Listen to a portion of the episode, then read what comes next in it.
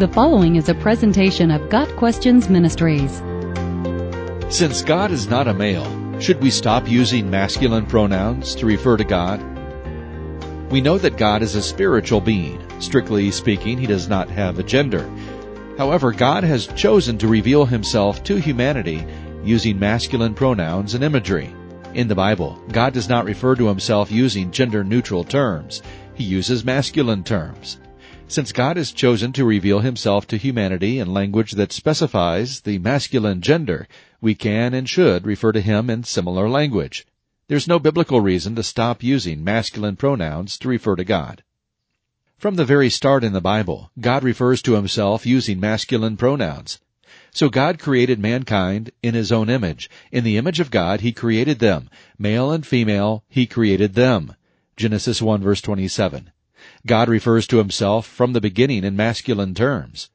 Ancient Hebrew had no grammatically neutral gender pronouns, so all items were intentionally given a grammatical gender of masculine or feminine. That pronoun was deliberate. In the Old Testament, the pronouns referring to God are grammatically masculine.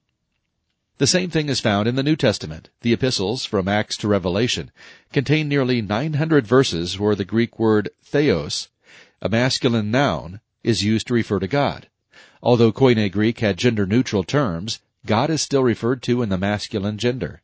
In addition to the grammatical constructions, the imagery used in the Bible also confirms that God has chosen to refer to Himself as possessing male qualities.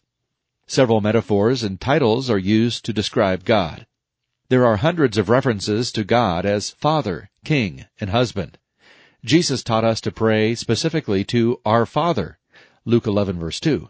There are numerous other references to God as Father, such as Deuteronomy thirty-two, verse six, Malachi two, verse ten, and First Corinthians eight, verse six.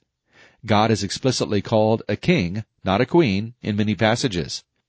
He's also described as a husband in places like Isaiah fifty-four, verse five, and Hosea two, verse two.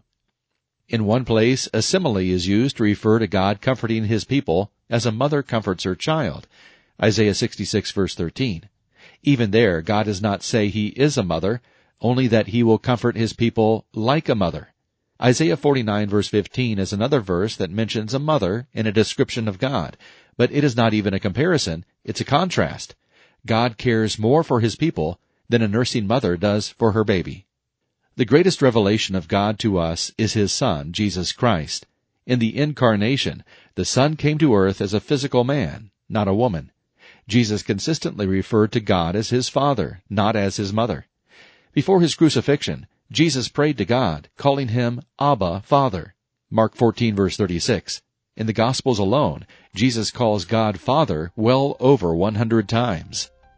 Again, God is spirit. He is not male in the sense that any man in this world is.